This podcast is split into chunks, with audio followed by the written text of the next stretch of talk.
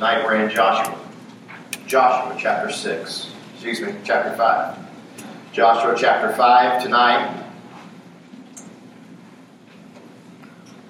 We're moving our attention away from Philippians for this evening. A message we want to see here about whose side are you on? Whose side are you on? It's a great question. A great question.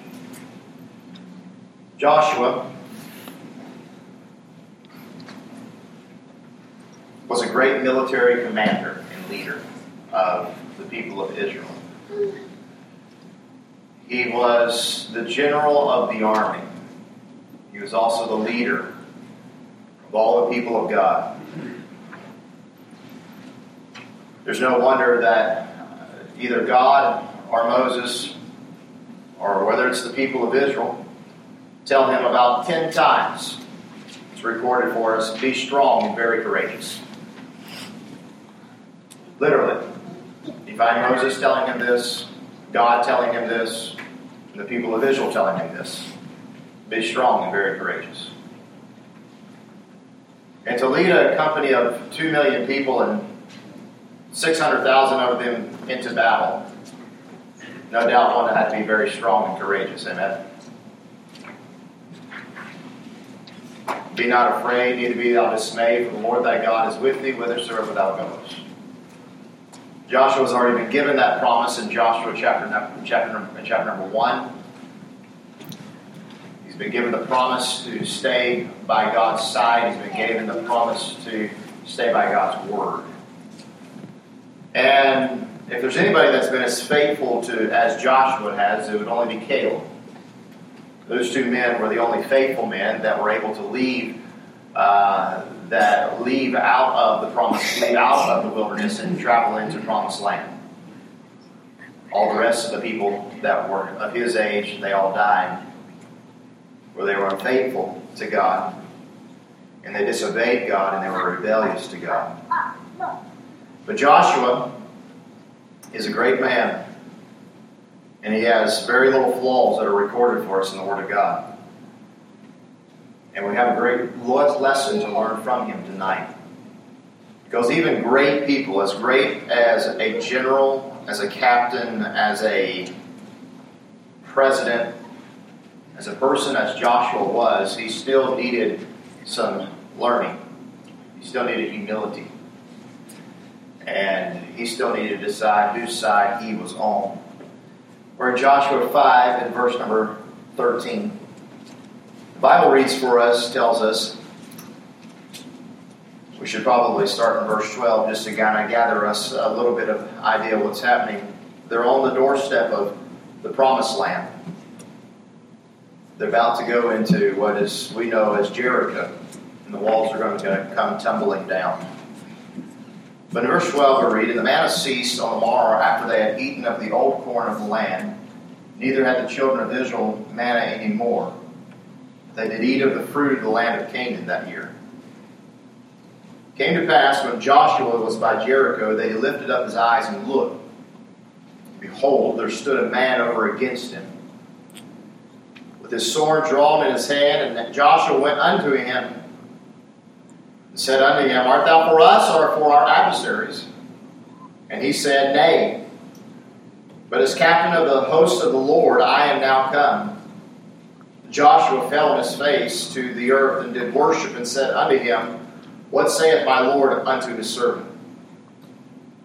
And the captain of the Lord's host said unto Joshua, Loose thy shoe from off thy foot. The place whereon thou standest is holy. And Joshua did so.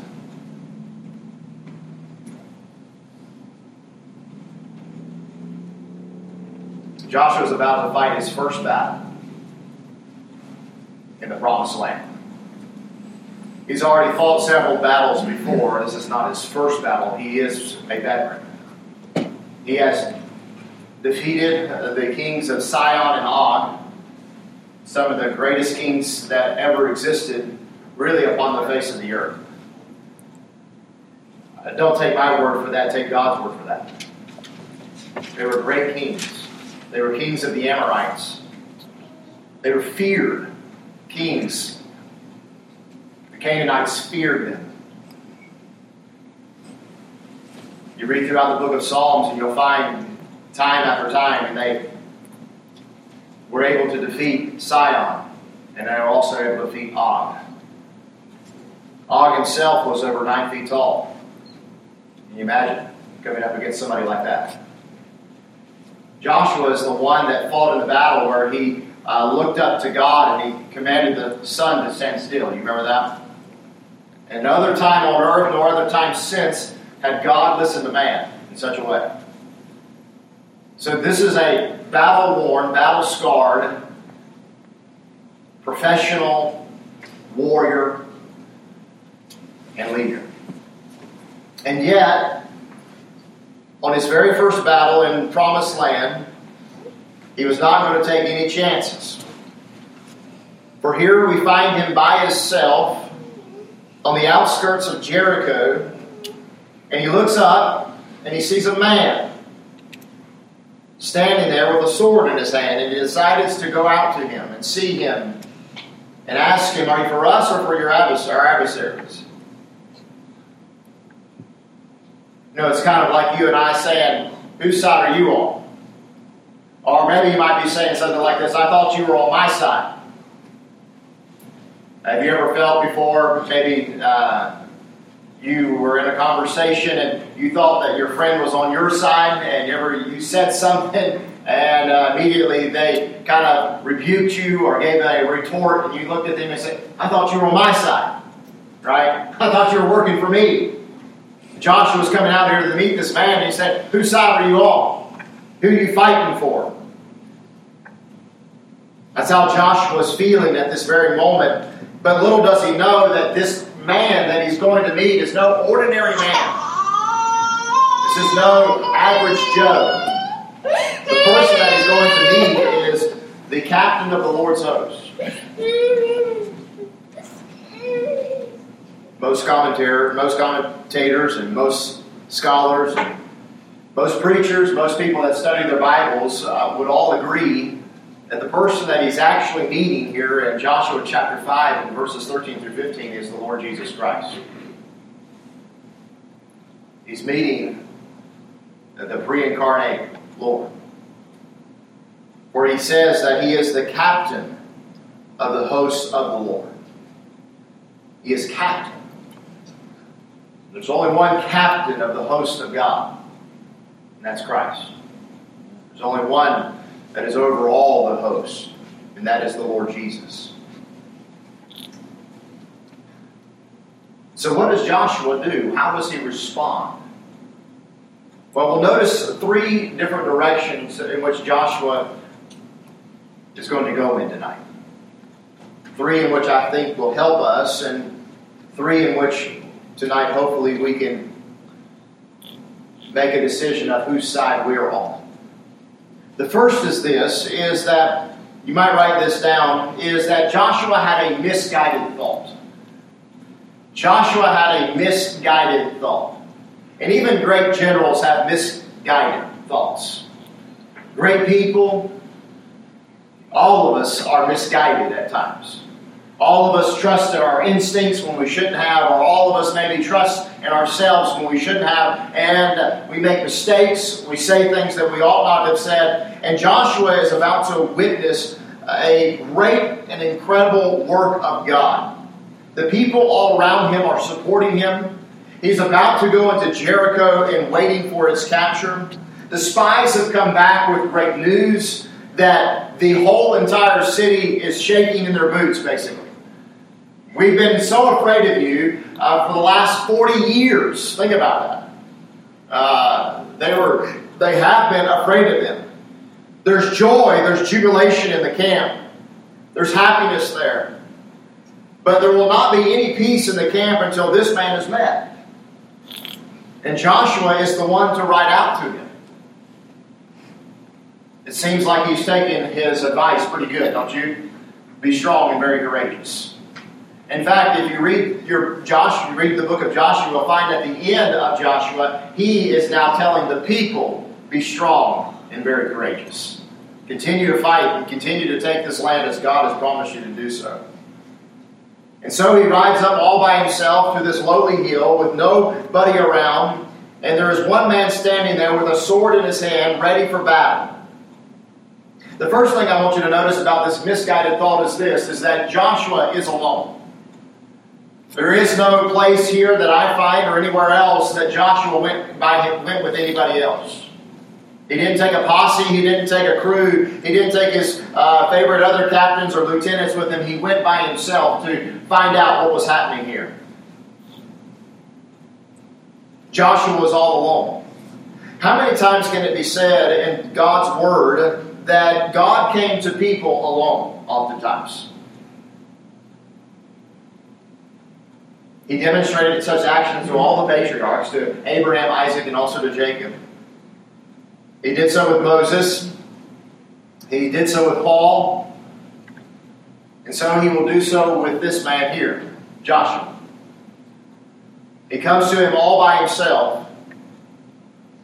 You know, oftentimes when our misguided thoughts will be corrected is when we're alone with God.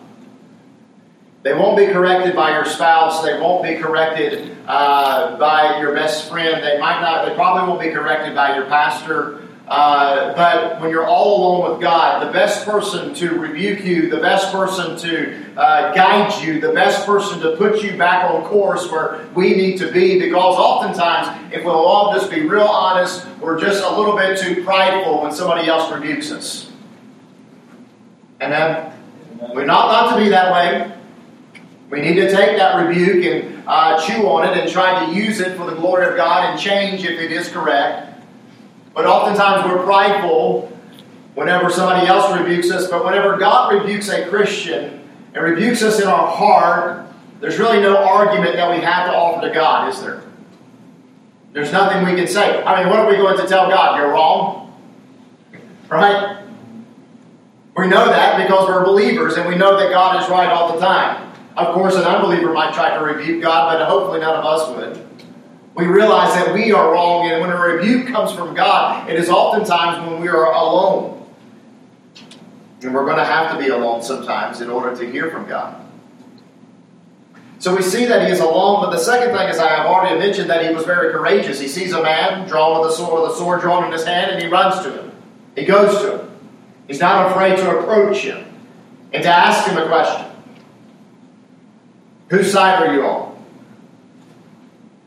H. H. Godwin said this one time. He said, Many Christians are not like Joshua, but rather they're afraid to approach the adversary or really afraid to approach anybody with the gospel or to ask, Whose side are you on?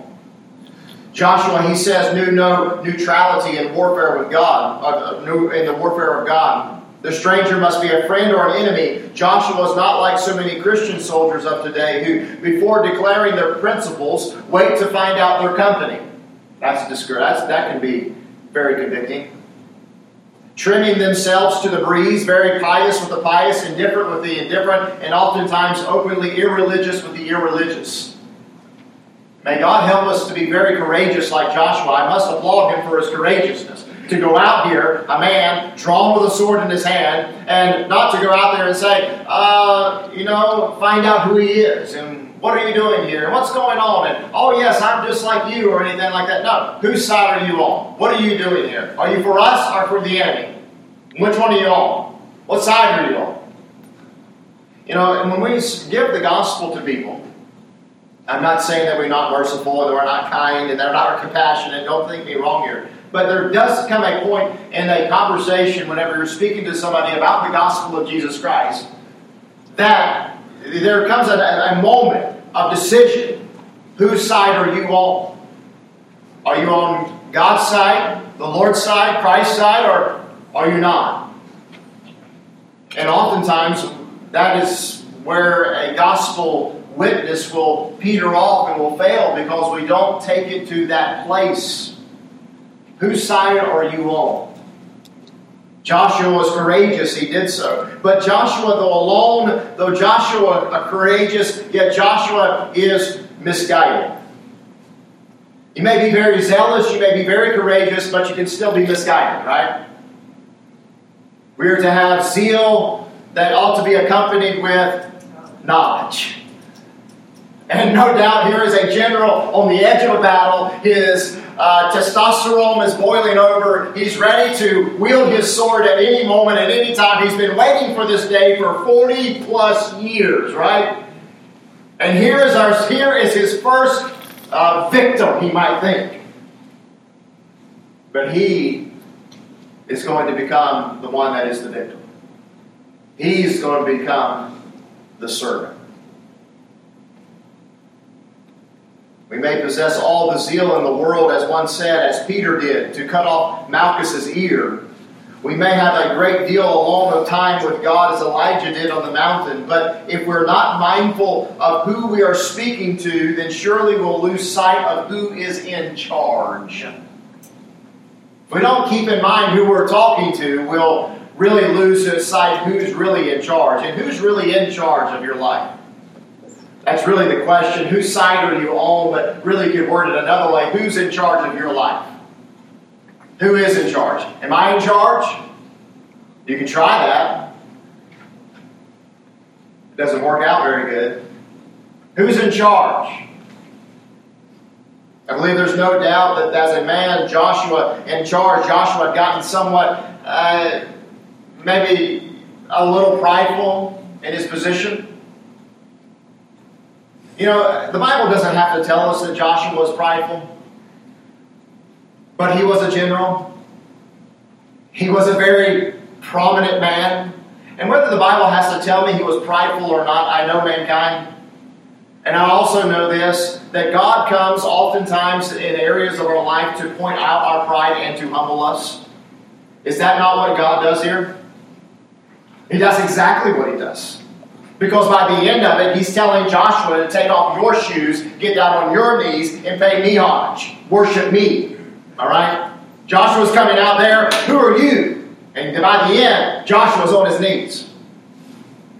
I think Joshua needed some humility. Needed some humility. There's no lacking of any, there's no uh, amount of humility that can be too great for any of us.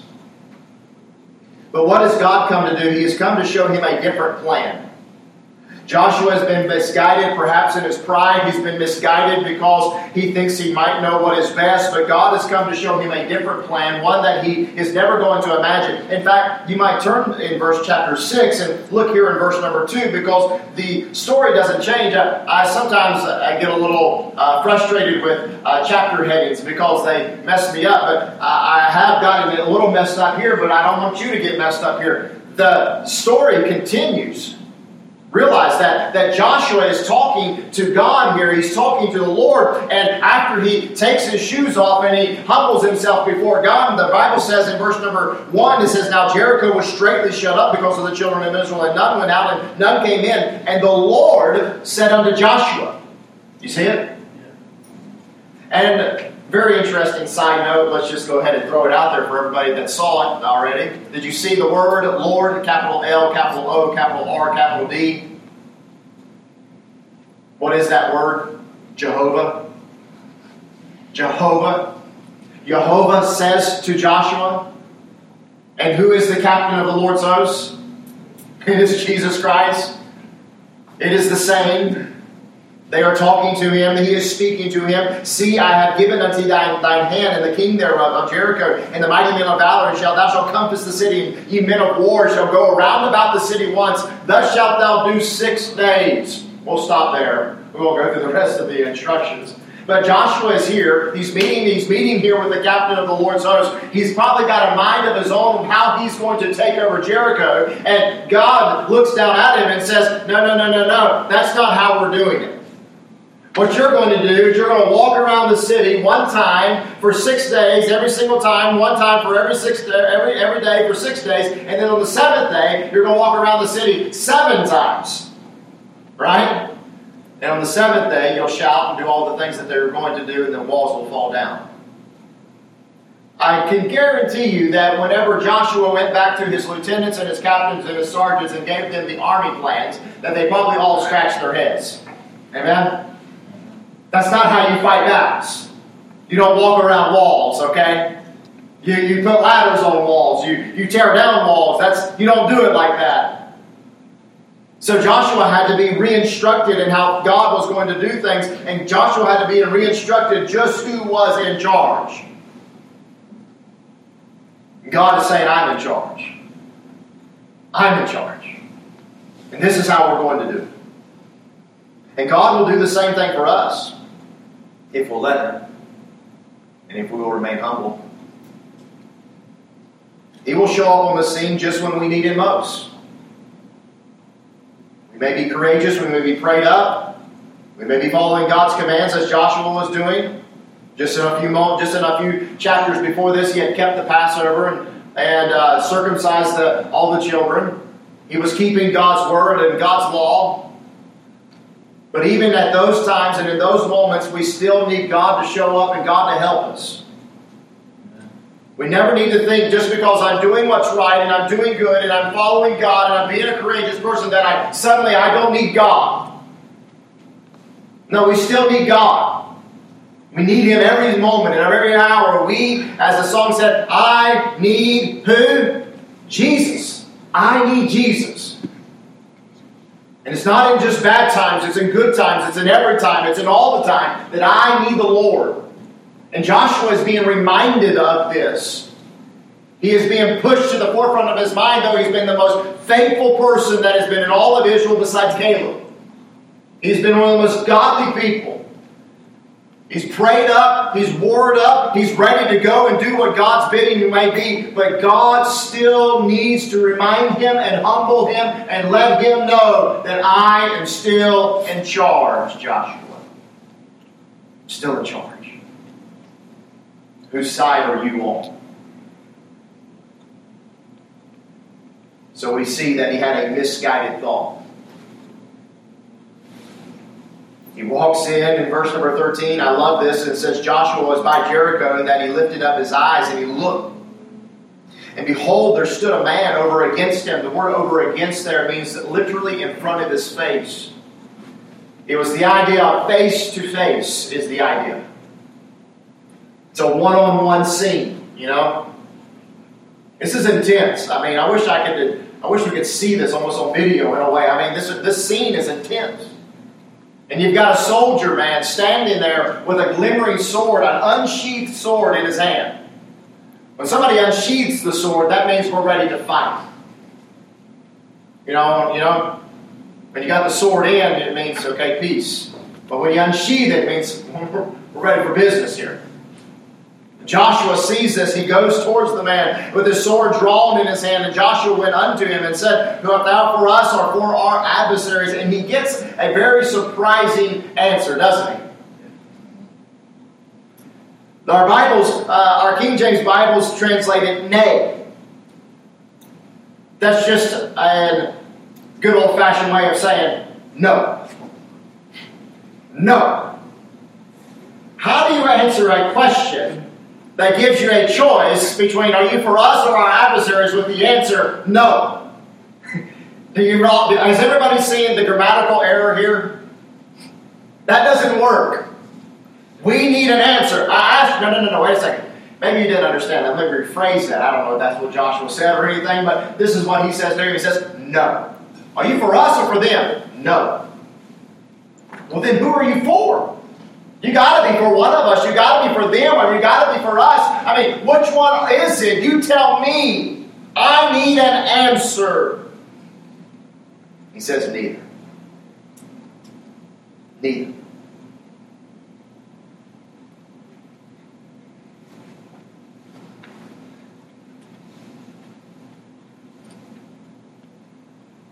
God might not be standing here in front of us a sword in his hand.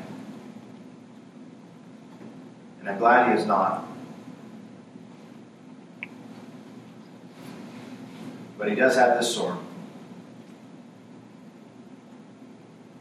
He does have this sword. This sword right here pierces deeper than the sword that Jesus was holding in front of Joshua. How do you know that? Because it's the same sword that he used against Joshua. His word. How did he pierce Joshua that day? Did he pierce him with the sword in his hand? Pierced him with the word of his mouth. He pierced him with the sword that came out of his mouth. And there's only one word out there that pierces mankind to the thoughts and to the spirit, to the to the soul and to the spirit. That is a that is a that pierces even to the dividing asunder of soul and spirit. What of us can can divide both soul and spirit? Can we divide that? Do you know how to? Do you know where that division line is? No doctor, no medical doctor can tell you where it is. It goes down into the deep, down into the joints and to the marrow. It pierces down into the heart. But you know what? You've got to be ready to listen. You've got to be you got to be humble to listen to what God's word is trying to teach you. And what we're trying to learn tonight is this: is this is this simple fact? Is our simple question is whose side are you on? Who's in charge? Who's in charge of your life? I didn't ask you if you read your Bible today. I didn't ask you if you came to church tonight. Obviously, that'd be a weird question. I didn't ask you if you if you've got perfect attendance. I didn't ask you if you grew up in a Christian home. I didn't I didn't ask you tonight if you've been a good boy or a good girl. I didn't ask you any of those questions. I'm just asking who's in charge? Who's in charge? Because if we're all very honest with ourselves, then we would all admit that at times in our lives that God sometimes gets dethroned and we get put back on the throne. And God has to come over and say, wait a second, that's not how it works. I'm king here. I'm captain. I sit there. And if we don't take our, if we don't get off the throne and remove our shoes and worship Him, then He will have to remove us, and that's not very pleasant. It's called chastisement. Amen. But even then, God still offers mercy. Amen. And grace. Because He's a great and merciful God and full of compassion and long suffering, He is. But He answers to Joshua with these words neither, nay, I'm not on anybody's side. I'm not for you, and I am not for them. I am not against you, and I'm not against them. I am not here to pick sides with you or the people of Jericho. And that might, to me, when I first read that, it's kind of an astonishing answer because isn't God for his own people? He is. Is God for his own people? He is. And then I think, but doesn't God, hasn't he instructed these people to destroy these wicked folks? Hasn't he instructed them in this? He has. Then how is it that he's not against them and he's not against them and he's not for them and he's not for them?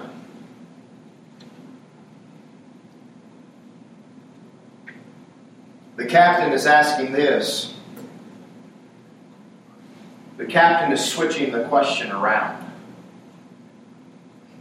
And he says, Joshua, I'm not here to tell you whose side I'm on. I'm here to ask you, whose side are you on? Whose side are you on, Joshua? I am the victor. I am the captain of the Lord's host. I. There's nobody else. I learned a great term one time. You've heard of generals, right? And have you ever heard of a generalissimo? It's somebody that is not just a general. We know them as five star generals. I think Eisenhower was one of those. Eisenhower was a generalissimo. He was not just over the army, but he was literally a general over the entire armed forces of the Allied troops. So, of Europe, America, and anybody else that was an ally to them, he was over them all. Not just the Army either, but the Navy, the Air Force, every bit of it. He was over it all. Five star, Generalissimo. And what Jesus is basically saying to Joshua here is this is that is that Joshua, you might be over two million people and six hundred thousand footmen, but listen, I'm over the I'm over everybody. I'm over everybody. I am the victor.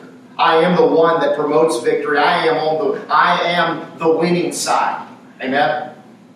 I am the winning side. I am the captain of the hosts of all the angels of God. Think about that. He says, I am the captain of all the angels of God. Every one of them. I tell them what to do. They are at my bidding. I don't know exactly how it all worked, but it might be, it might have been on that very fateful day whenever the walls of Jericho came tumbling down that perhaps it was angels that tore those walls down. I don't know. I wouldn't put it past God, I wouldn't put it past angels. But I will say this is that he says, I'm over them all, and we knew we know that one angel can destroy many people. So he is over all of these people. I control the whole entire spiritual realm that you cannot see. I can blow down these walls in one push. I can drive them out. And Joshua, you need to amend your thinking.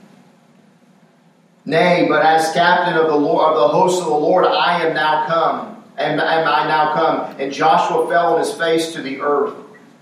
And that is what we all need to do today.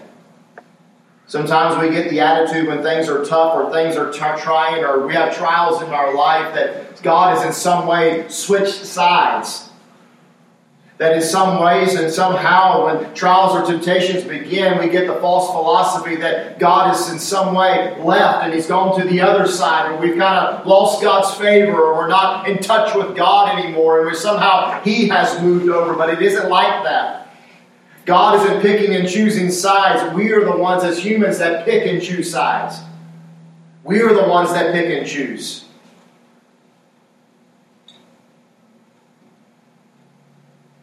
We are the ones that say, and I've even heard people even admit this, I wonder whose side God is really on. People and nations, they choose sides. People and nations value their sides based on value and money and fame. And we need to banish all that thinking that God is like that. God is not like that. We need not to be worried if God is on our side, but we need to ask the question to ourselves are we on God's side? Moses said to the children of Israel when they were faced with a monumental decision, he looks at them and says, and Moses stood in the gate, and stood at the camp of the gate, and it says, Who is on the Lord's side? Let him come unto me. And all the sons of Levi gathered themselves together unto him. Jesus said, He that is not with me is against me, and he that gathereth not with me scattereth abroad. You see, the question is not whether we're is God on our side, is Jesus on our side. Oh, the question is this: Are we on Christ's side? Are we following Him? The victory is won when we're all on His side because, as the Scriptures teach us, what? The battle is of the what? Lord's. Amen? It's not my battle to fight, it's God's battle to win. It's not ours battle, it's not the enemy's battle. Many times Israel was defeated by an enemy. Saul was killed by the Philistines. And Josiah was killed by the king of Egypt. Saul, in his pride and his wickedness, died. But Josiah, a godly man, one of the most godly kings of all of Israel, died also. For he went and did his own will. It was not his battle to fight. You see, you might be wicked or you might be righteous. But we went, when we get in confusion of this question, then we're in danger. We may have come up with great ideas, witty inventions, we might have strong arms and well thought out plans, but all of that is worthless in the sight of God, my friend. It is worthless. Worthless. For God can take the most ignorant person in all the world and use them for his glory, and he can take the weakest person in all the world and use them for his might. In fact, He delights to do in those things. Get away from foolish reasoning and stop having false thinking that you can't figure it out. You can't figure it out. Only God knows the answers. And it all might begin by just stop wondering and stop complaining and stop thinking, is God on my side or not?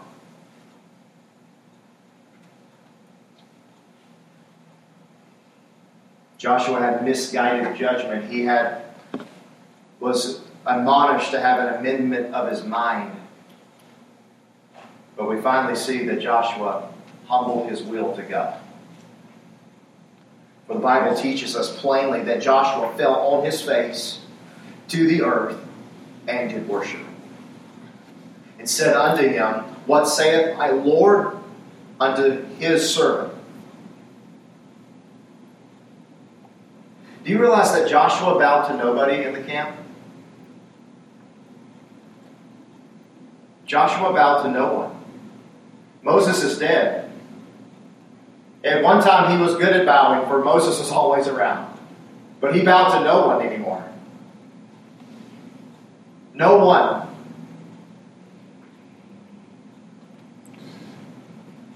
Here he is, standing before the captain of the Lord of hosts. And what does this great general do? He bows. If a great man of God like this, a great man, an amazing man, a man that I will never be, if he can bow and will bow and does bow before God and submits his plans to God and says, God, I don't want my plans, I want your plans, then how much more should I and should you and should all of us bow before God and worship him and say, God, we don't want our plans, we want your plans. We want what you want, not what we want. God, we want we don't want to be in charge. We want you in charge.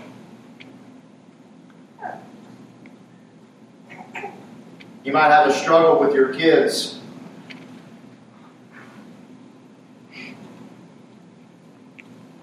It's only going to be won by being on God's side.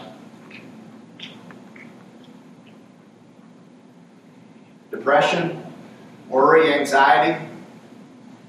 It's only going to be won when being on God's side. That's it. Nowhere else. Your job situation, where's that one at? God's side. See, we're not fighting battles with Amorites and Canaanites and Perizzites and all the rest of the ites this, this evening. But I'll tell you what we are fighting. We're fighting this world, the flesh, and the devil. Every single moment of every single day. And you're never going to win that battle thinking I can do it by myself because you can't. And you might be the most godly, righteous, holy person here. You might have prayed five hours today. I don't know.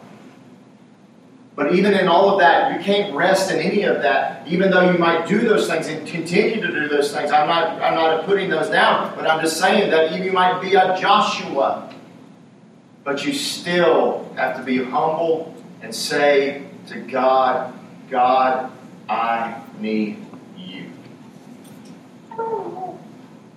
This message seems so simple. It almost, when I say that, God, I need you, I almost feel very childish in saying it. Because it's so simple. Yet, it's so difficult for people to do, isn't it?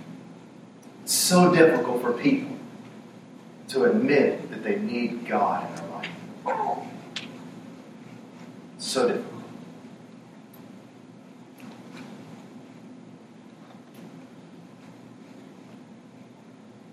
The problems in your marriage, it's only won by being on God's side. Our church does not need to wonder whether God is for us or against us. We need to back away from such false theology and realize that and ask the question what side are we on?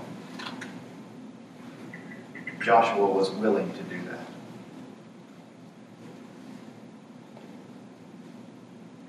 For he says, What saith my Lord unto his servant? And the captain of the Lord's host said unto, said unto Joshua, Loose thy shoe from off thy foot, and the place wherein thou standest is holy. And I love this. Very simple phrase. And Joshua did so. Amen? He just did what God told him to do. Just did.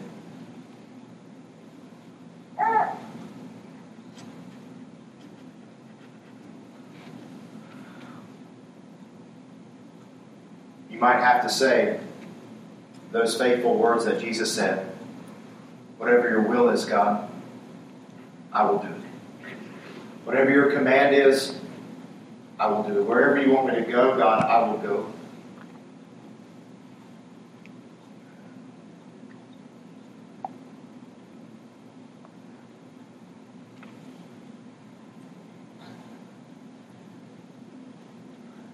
What's awesome is this is that whenever we do that, is that God helps us take another step with Him.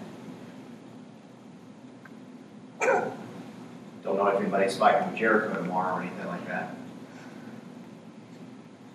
But it might feel like a Jericho. It might feel like four or five walls that will never fall down.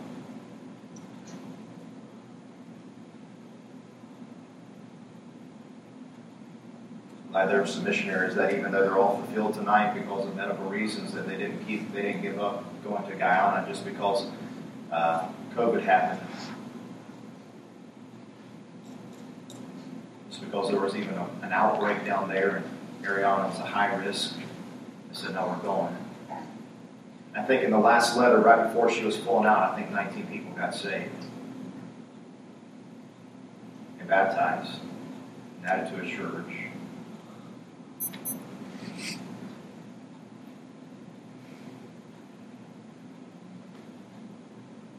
The majesty of that moment that Joshua experienced in Joshua chapter 5 was spectacular. It seems to me that it was there that the battle for Jericho was won. Not when he marched around.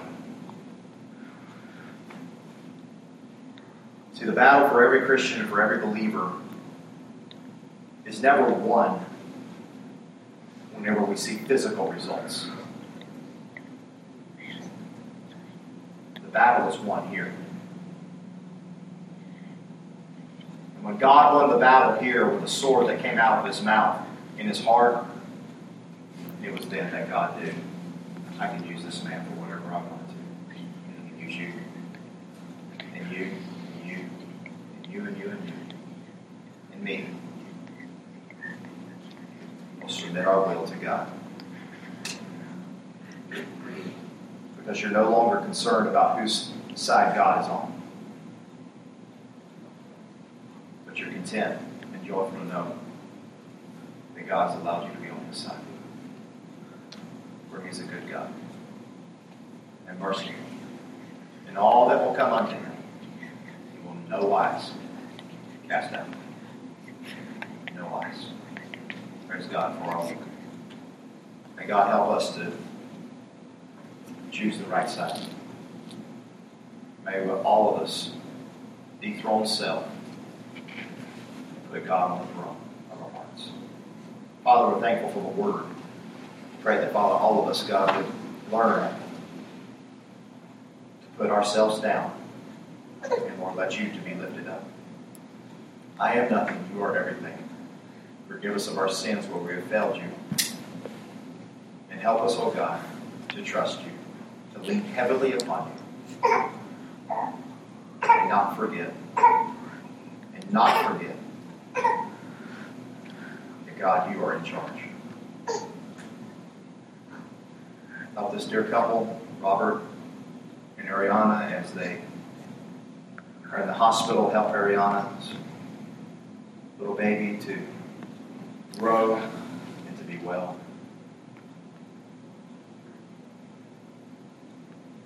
Give them grace. Give us grace as we leave here tonight.